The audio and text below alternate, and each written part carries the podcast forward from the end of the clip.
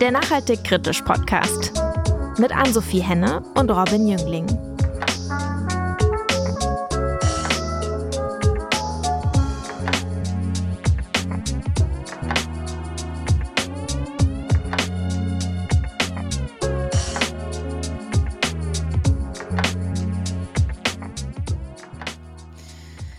Hallo und herzlich willkommen zur neuen Folge des Nachhaltig Kritisch Podcasts. Heute starte ich mal mit einer Frage direkt an dich, Ansi. Und zwar, hättest du gern ein Windrad bei dir auf dem Balkon? Das ist eine gute Frage. Ich glaube, mein Balkon ist nicht so stabil. Ich weiß nicht genau, wie schwer Windräder heutzutage sind. Aber wenn er es aushalten würde, würde ich auf jeden Fall sagen, ja. Warum fragst du denn, Robin? Tolle Überleitung, als hätten wir es geplant. Ich glaube, dass diese Frage sich jetzt nicht auf dem Balkon, aber vielleicht schon in unmittelbarer Nähe zum Wohnhaus manche Menschen schon fragen mussten, einfach weil so Bauvorhaben einer Windkraftanlage zur Realität werden sollten und ähm, über die Akzeptanz von diesen Bauvorhaben, um auch an der Energiewende mitzuwirken, darüber sprechen wir heute. Das Thema ist wahrscheinlich noch mal relevanter geworden, seit wir diese Folge aufgenommen haben. Das ist nämlich schon im Juli passiert. Seitdem hat sich die Energiekrise noch mal verstärkt und dementsprechend wichtiger werden natürlich auch Themen der Akzeptanz und auch äh, Themen dieser ewigen Genehmigungsprozesse, die es da manchmal eben gibt, äh, bis so eine Windkraftanlage gebaut werden kann. Und um dieses Thema geht's heute. Wir haben eine spannende Gästin dazu eingeladen, die dazu viele Forschungsinsights hat. Und wer das ist, das erfahrt ihr gleich. Ohne den massiven und rapiden Ausbau von erneuerbaren Energien haben wir keine Chance, die 1,5 Grad Grenze noch zu erreichen. Der Aufbau von Windkraftanlagen birgt aber ein hohes Konfliktpotenzial in Gemeinden. Medien berichten sogar von der Spaltung ganzer Orte über einige wenige Windräder. Aber was steckt wirklich hinter dem Aufbegehren mancher Bürgerinneninitiativen? Darüber sprechen wir heute mit Helena Schmidt. Sie hat zwei Master in klinischer Psychologie und in Umweltpsychologie und promoviert aktuell zur Akzeptanz von Flugwindenergieanlagen an der Technischen Uni Delft in Holland. Weil diese Technologie so neu ist, hat sie sich im Zuge ihrer Promotion aber auch viel mit der Akzeptanz von Windkraftanlagen beschäftigt.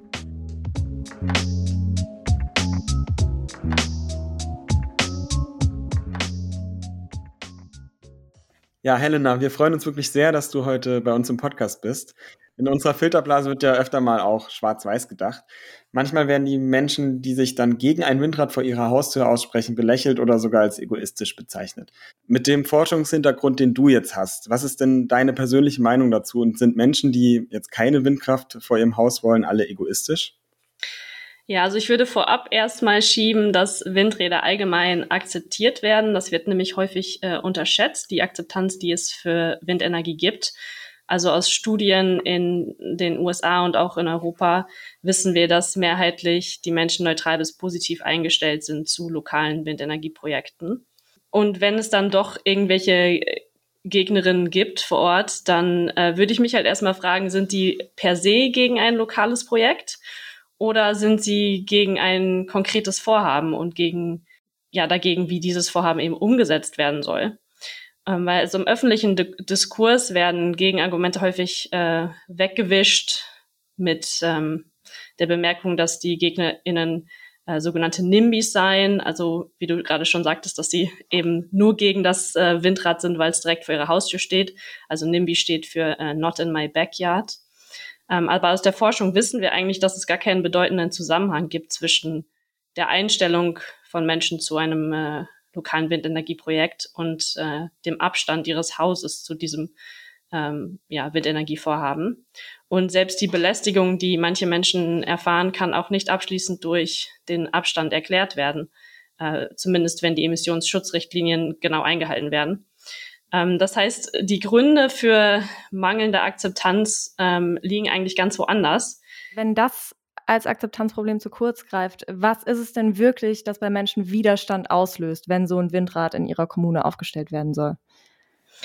Ähm, also es gibt eine Handvoll von Faktoren, die die Akzeptanz viel maßgeblicher beeinflussen. Also das sind zum einen die wirtschaftlichen Auswirkungen vor Ort.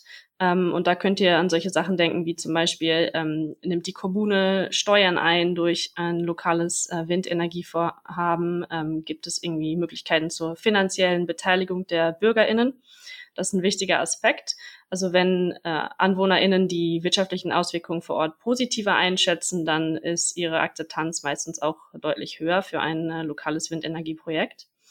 Dann ein zweiter Faktor ist, ähm, wie Individuen die Sicht, also was sie für eine Sicht auf die Energiewende haben. Ähm, also ich als Einzelperson finde ich die Energiewende zum Beispiel gut, finde ich ähm, die wirtschaftlich, finde ich die gut umgesetzt und finde ich die gerecht. Und wenn ich eine eher positive Einstellung zur Energiewende habe, dann ähm, finde ich es auch akzeptabler, irgendwie einen Windpark äh, vor meiner Nase zu haben, weil das macht ja Sinn dann für mich, weil ich, ich will, dass wir diesen Umstieg auf erneuerbare Energien schaffen. Und dann leuchtet es ja ein, dass wir eben ähm, möglicherweise auch in meiner Umgebung äh, Windräder aufbauen müssen.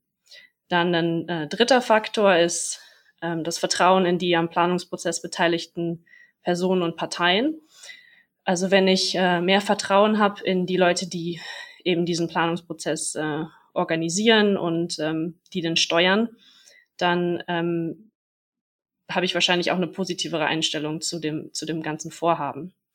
Und dann ein vierter Punkt ist die Vermeidung oder die Minderung von negativen Wirkungen auf Natur und Mensch. Ähm, und da geht es dann um solche Sachen wie, bemühen sich die Vorhaben, äh, TrägerInnen irgendwie Geräuschbelästigung zu minimieren, Schattenwurf zu minimieren und auch negative Auswirkungen auf äh, die Flora und die Fauna vor Ort zu minimieren. Und, und das dann eben auch, also es gibt natürlich gesetzliche Vorschriften, aber gehen sie vielleicht sogar darüber hinaus. Wenn du jetzt sagst, äh, das ist jetzt sozusagen spielentscheidend, gibt es vielleicht auch mal ein Beispiel, wo vielleicht all das, was du jetzt gesagt hast, gar nicht funktioniert hat? also nicht funktioniert haben, das ist es halt, es liegt ja auch immer ein bisschen im Auge des Betrachters, ne?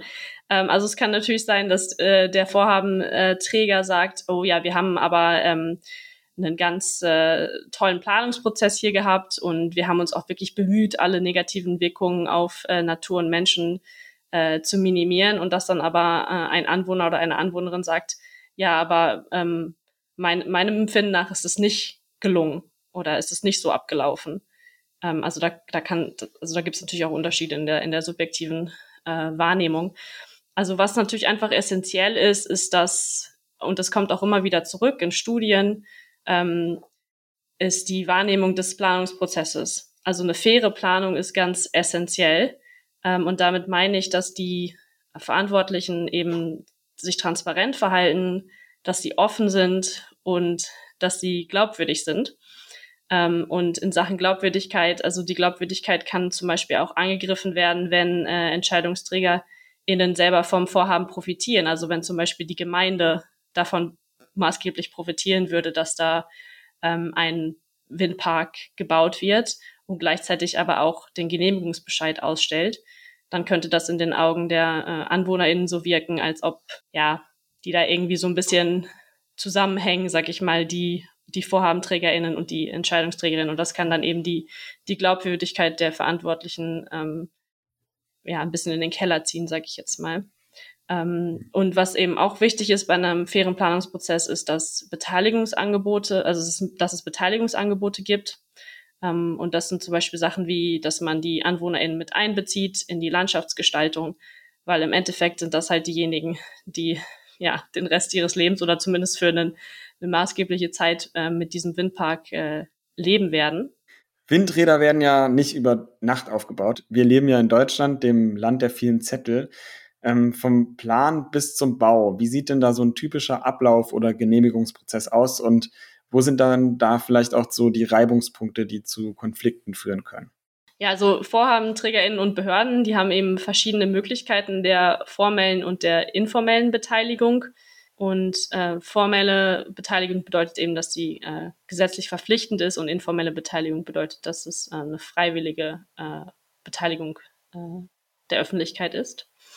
Mm, und man kann ja nicht Windräder einfach irgendwo hinsetzen, sondern wie das normalerweise abläuft, ist, dass eben äh, konkrete Flächen für Windenergievorhaben ausgewiesen werden durch Regional- oder äh, Bauleitplanung. Und ähm, das Bundesemissionsschutzgesetz regelt dann die Zulassung von einem konkreten Windenergievorhaben. Und dann kann man unterscheiden zwischen einem vereinfachten und einem förmlichen Verfahren. Und welches äh, Verfahren zutrifft, das hängt immer vom Umfang des geplanten Vorhabens ab. Also bei einem Windpark mit mindestens drei Windrädern von mehr als 50 Metern äh, Höhe äh, findet eben ein förmliches Verfahren statt. Ansonsten findet ein äh, vereinfachtes Verfahren statt, wenn es äh, weniger Windräder sind oder äh, wenn sie nicht äh, bis zu 50 Meter hoch sind. Und ähm, jetzt kommt der wichtige Punkt, die Öffentlichkeitsbeteiligung ist nur im förmlichen Verfahren verpflichtend für den Vorhabenträger. Äh, also nehmen wir jetzt mal an, ein Vorhabenträger möchte äh, einen Windpark auf einer ausgewiesenen Fläche bauen und dann noch, noch vor der Antragstellung ähm, könnte er oder sie also rein theoretisch die äh, Öffentlichkeit beteiligen. Das ist aber freiwillig. Ähm, und ähm, der Vorhabenträger könnte dann zum Beispiel über den Umfang und die Umsetzung des geplanten Verfahrens informieren auf einem Informationsabend, wo dann eben AnwohnerInnen zu eingeladen werden. Ähm, und wenn sowas gemacht wird, kann eben das Vertrauen der AnwohnerInnen in den Vorhabenträger äh, erhöht werden. Also das kommt dem Vorhabenträger eigentlich zugute.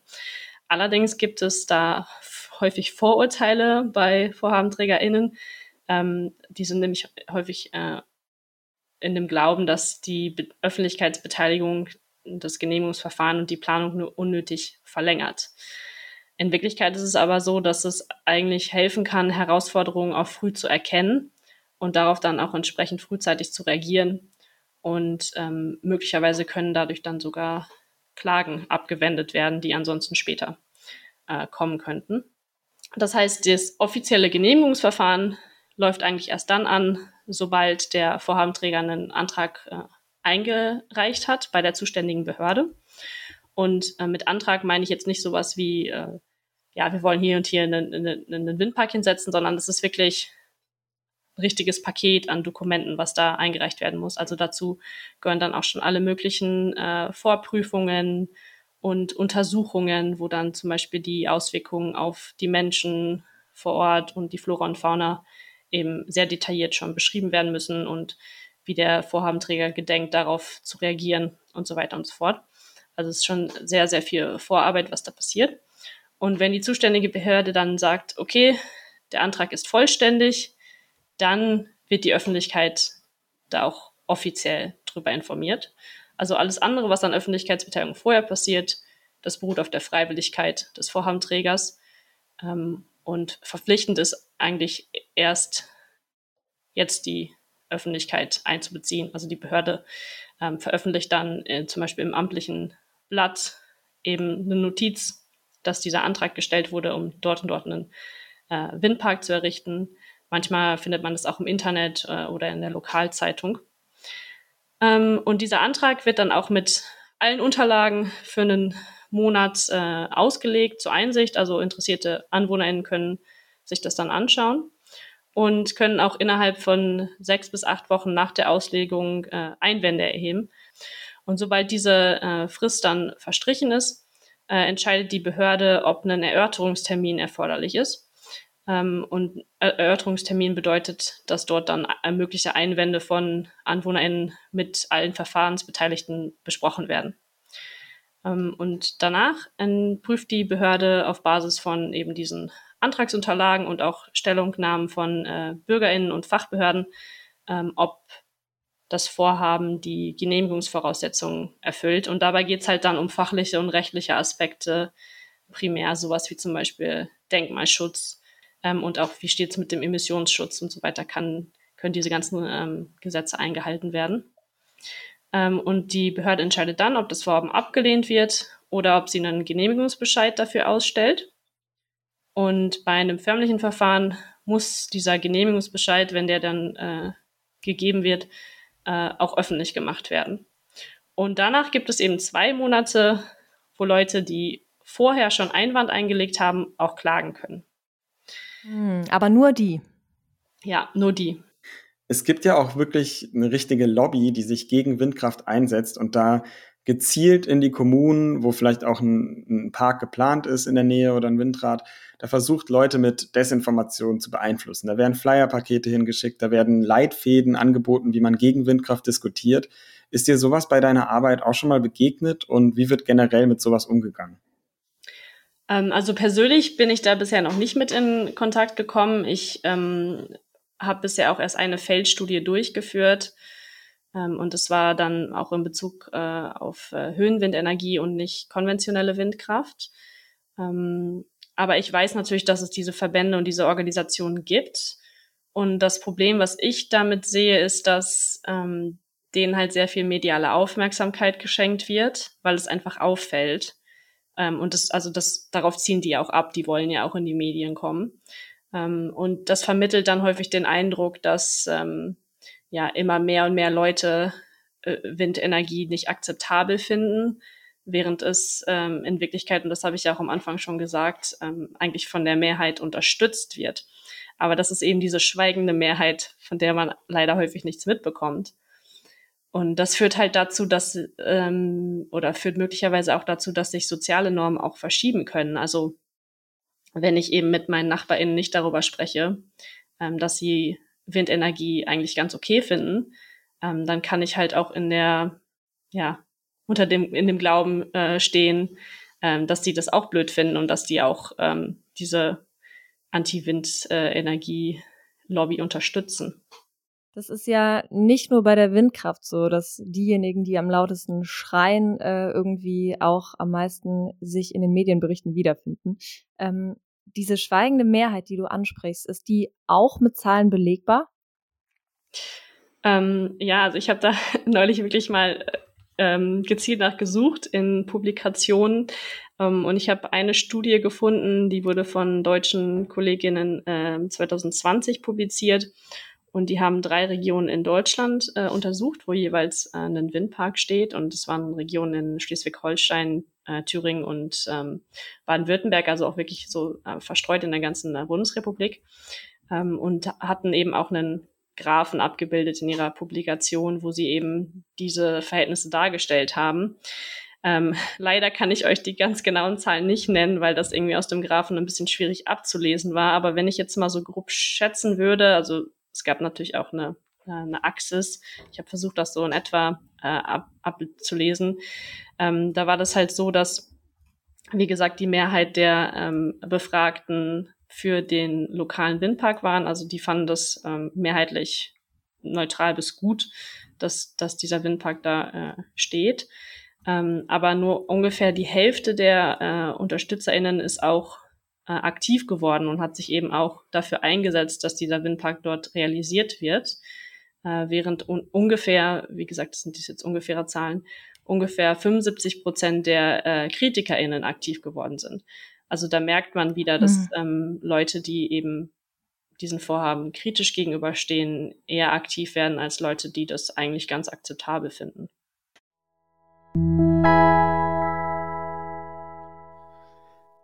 Windräder gewinnen an Akzeptanz, wenn sie den Menschen in der Nachbarschaft nutzen und kein anonymer Großkonzern die Gewinne einkassiert. Genau an diesem Punkt setzen auch die Bürgerwerke an, unser Podcastpartner für die nächsten Folgen. Die Bürgerwerke sind ein Zusammenschluss von Tausenden von Menschen, die die Energiewende selbst in die Hand nehmen wollen. Gemeinsam mit Energiegenossenschaften betreiben sie regionale Energieprojekte wie Sonnen- und Windkraftwerke. Damit versorgen sie Haushalte in ganz Deutschland mit Ökostrom. Die Vision der Bürgerwerke, alle Menschen sollen sich eines Tages mit erneuerbaren Energie versorgen können, diese vor Ort in Gemeinschaft oder auch selbst erzeugen.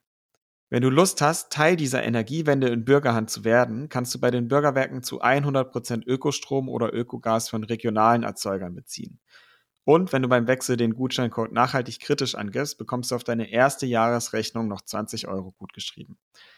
Du kannst aber auch bei einer regionalen Genossenschaft mitmachen und teilweise direkt finanziell vom Erfolg der Energiewende profitieren. Alle Infos und Links dazu findest du wie immer in den Show Notes. Gibt es vielleicht ein Beispiel, das du hast von einer, von einer Stadt oder einem Ort, wo das richtig gut funktioniert hat? Wo quasi die BürgerInnen super beteiligt wurden, ähm, das finanziell irgendwie gerecht gemacht wurde und äh, da jetzt alle happy sind? Ähm, also alle happy, ich glaube, das ist schwierig. Also man wird immer kritische Stimmen haben und das ist ja auch in Ordnung so. Also im Endeffekt ähm, darf man ja auch keinem so diese Idee irgendwie überstülpen, du musst Windenergie unterstützen. Ähm, aber es gibt schon, schon viele Beispiele, wo das, ähm, sehr gut gelaufen ist und wo wirklich auch die, die große Mehrheit ähm, das unterstützenswert findet. Und eine Region, die mir da jetzt direkt einfällt, ist Nordfriesland. Also ich war jetzt auch vor ein paar Wochen für eine Feldstudie in Nordfriesland und ich weiß nicht, ob ihr da schon mal wart, aber also die ganze Gegend steht voll mit Windrädern. Ähm, also man, ich, ich hatte das halt auch so im Hinterkopf, so, ach ja, im Norden von Deutschland gibt's viel Windenergie, aber als ich das da mal mit eigenen Augen gesehen habe, war ich schon so ein bisschen überrascht, weil das wirklich ein Windrad nach dem nächsten. Ähm, und mehrheitlich finden die Leute das aber auch gut. Und das hat eben damit zu tun, dass es da einen sehr, sehr ähm, großen äh, Grad an Selbstbeteiligung äh, gibt und sogar viele der ähm, Windparks vor Ort eben in äh, Bürgerhand sind. Also das heißt, die werden betrieben von BürgerInnen selber, beziehungsweise teilweise auch von, äh, von der Gemeinde. Ähm, das heißt, ja, viele Leute vor Ort profitieren halt auch unheimlich davon, finanziell, dass es diese Windräder dort gibt. Du forschst ja jetzt bereits in einem sehr frühen Stadium der Flugwindenergie äh, zur Akzeptanz der Technologie. Vielleicht zuallererst mal für alle, die nicht wissen, was Flugwindenergie ist. Ähm, kannst du vielleicht einmal kurz erklären, was das ist und wo das große Potenzial liegt? Ja, also Höhenwindenergie oder Flugwindenergie ist eine neuartige Windenergietechnologie. Da wird, da wird ungefähr seit 15 Jahren ähm, dran gearbeitet. Und inzwischen wird da auch weltweit dran geforscht und ähm, wird Technologie weltweit weiterentwickelt. Und es gibt, ähm, also prinzipiell kann man zwei Typen dieser Technologie unterscheiden. Ähm, der erste Typus nennt sich ja äh, Ground Generation, weil die Energie eben auf dem Boden gewonnen wird. Und das funktioniert folgendermaßen. Man hat eine Art äh, Drachen und der kann entweder aus Stoff sein, also so sieht dann so aus wie so ein Drachen ähm, ähm, vom Paragliding oder vom Kitesurfing. Oder der Drachen kann aus so ähm, Verbundstoffen sein ähm, und ähnelt dann eher so einem kleinen äh, Segelflugzeug. Und dieser Drachen ist eben über ein Seil mit einem Generator am Boden verbunden. Und ähm, der Drachen wird automatisch gesteuert, also da steckt eine Software hinter. Ähm, wenn der äh, gelauncht wird, also wenn der erstmal so in, in, auf eine gewisse Höhe gebracht wird, dann packt den irgendwann der Wind.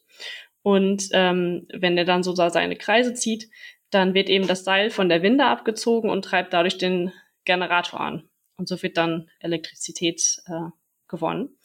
Und wenn das Seil einmal vollständig ausgezogen wird, dann wird der Drachen eben in eine gewisse Einholposition gebracht, äh, was dazu führt, dass der Windwiderstand äh, eben geringer ist. Dann wird der Drache wieder eingeholt und ähm, dieses Einholen des Seils verbraucht nur einen Bruchteil des äh, erzeugten Stroms und dadurch liefert halt diese konstante Ein- und Ausfahrbewegung äh, Energie. Also das ist der, der erste Typ. Ähm, dann der zweite Typ nennt sich äh, Onboard Generation. Ähm, also da ist es so, dass man auch ein Fluggerät hat, aber das sieht dann eher aus äh, wie so eine Drohne. Und man hat die Rotoren auf dem Fluggerät selber, die äh, Strom erzeugen. Das heißt, ähm, äh, dieses Fluggerät ist auch wieder an einem Seil befestigt und dreht da eben so seine Kreise. Uh, und dadurch kann dann Elektrizität erzeugt werden, die dann eben über das Seil zurück zum Boden geleitet wird. Ähm, das heißt, da wird die Energie direkt in der Luft gewonnen. Und du fragst auch nach dem Potenzial. Also ähm, das Potenzial verglichen mit konventioneller äh, Windkraft äh, liegt halt primär darin, dass äh, man den Höhenwind nutzt. Ähm, also diese äh, Flugwindenergieanlagen, die werden eben auf einer Höhe von ähm, 200 bis ungefähr 600 Meter betrieben. Und in diesen Höhenlagen ist der Wind einfach viel stetiger und viel stärker als äh, näher zum Boden. Ähm, das heißt, Flugwindenergieanlagen fangen quasi erst da an äh, zu arbeiten, wo Windräder aufhören. Ähm, das heißt, man macht sich eben diesen, äh, also man schöpft dieses bisher ungenutzte Potenzial von, äh, vom Höhenwind aus. Ähm, und es gibt auch noch ein paar andere Vorteile gegenüber von äh, Windrädern. Also dass zum Beispiel bis zu 80 Prozent weniger Material verbraucht wird, ähm, dass der Auf- und der Abbau viel unkomplizierter ist, weil man in den meisten Fällen halt nur so ein Standard äh, Schiffscontainer hat, wo dann einfach alles reinpasst. Also man kann das dann mit einem LKW alles transportieren. Ich weiß nicht, ob, ob ihr das schon mal gesehen habt, wie Windräder aufgebaut werden. Das ist ein Riesenaufwand. Also die müssen in Einzelteile, werden die da hingefahren. Man braucht äh, Schwertransporter dafür, dann braucht man einen Riesenkran, um das ineinander zu setzen. Also es ist sehr kompliziert. Ähm, und diese Flugwindenergieanlagen, die kann man halt viel leichter äh, transportieren und dadurch sind sie halt auch mobiler. Ähm, und man kann sie dann auch in schwer zugänglichen Gebieten aufstellen, wo eben Windräder allein aus äh, ja, statischen Gründen schon nicht aufgebaut werden können. Und die sind auch leichter zurückzubauen, weil man eben nicht dieses Zementfundament hat, was man eben äh, für Windräder mhm. braucht. Also das sind eigentlich so die Hauptvorteile.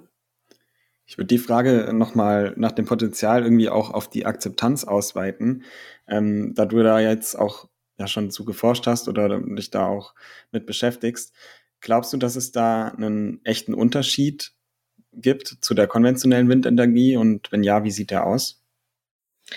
Ähm, also ich habe vor einem guten Jahr angefangen mit meiner Doktorarbeit. Das heißt, wir haben noch nicht sehr viele Daten äh, bisher gesammelt. Ich habe jetzt vor ein paar Wochen eine, eine erste Feldstudie durchgeführt und habe die Ergebnisse aber noch nicht ähm, abschließend ausgewertet.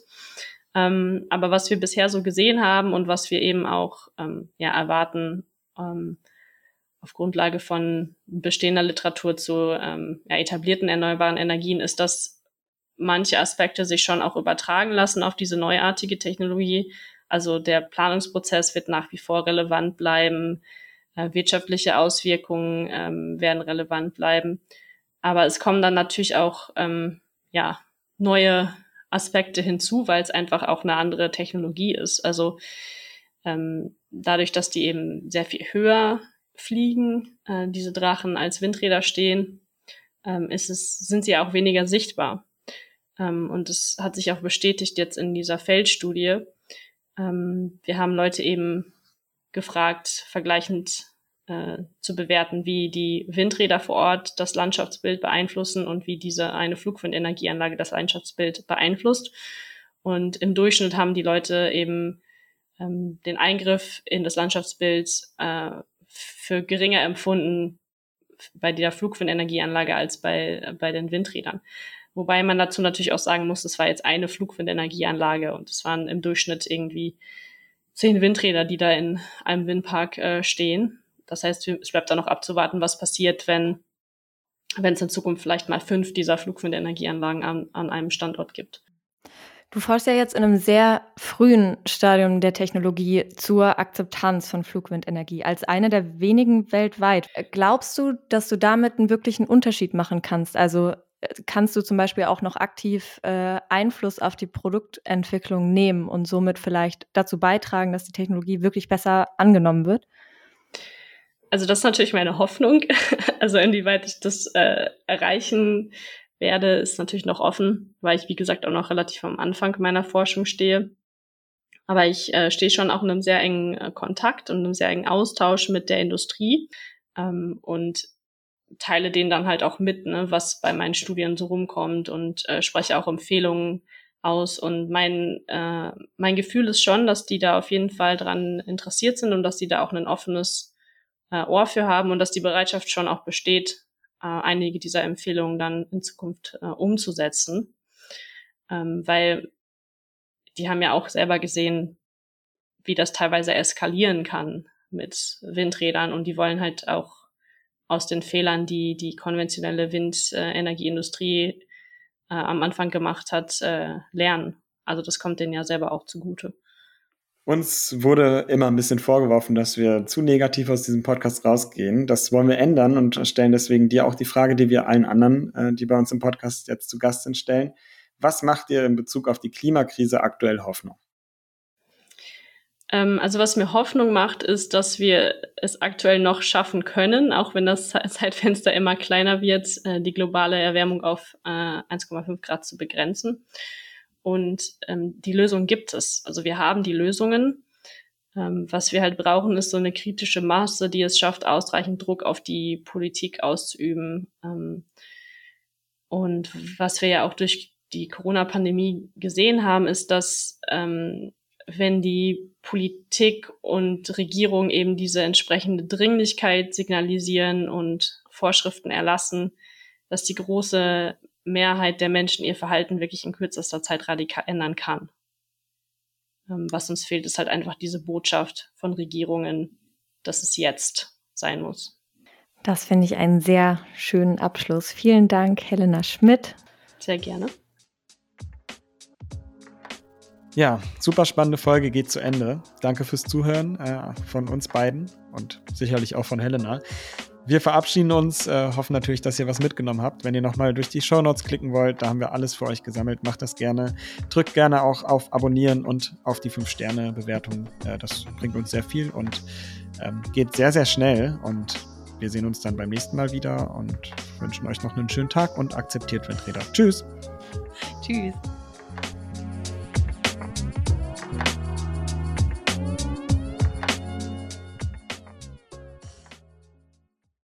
Podcast von Podlabel.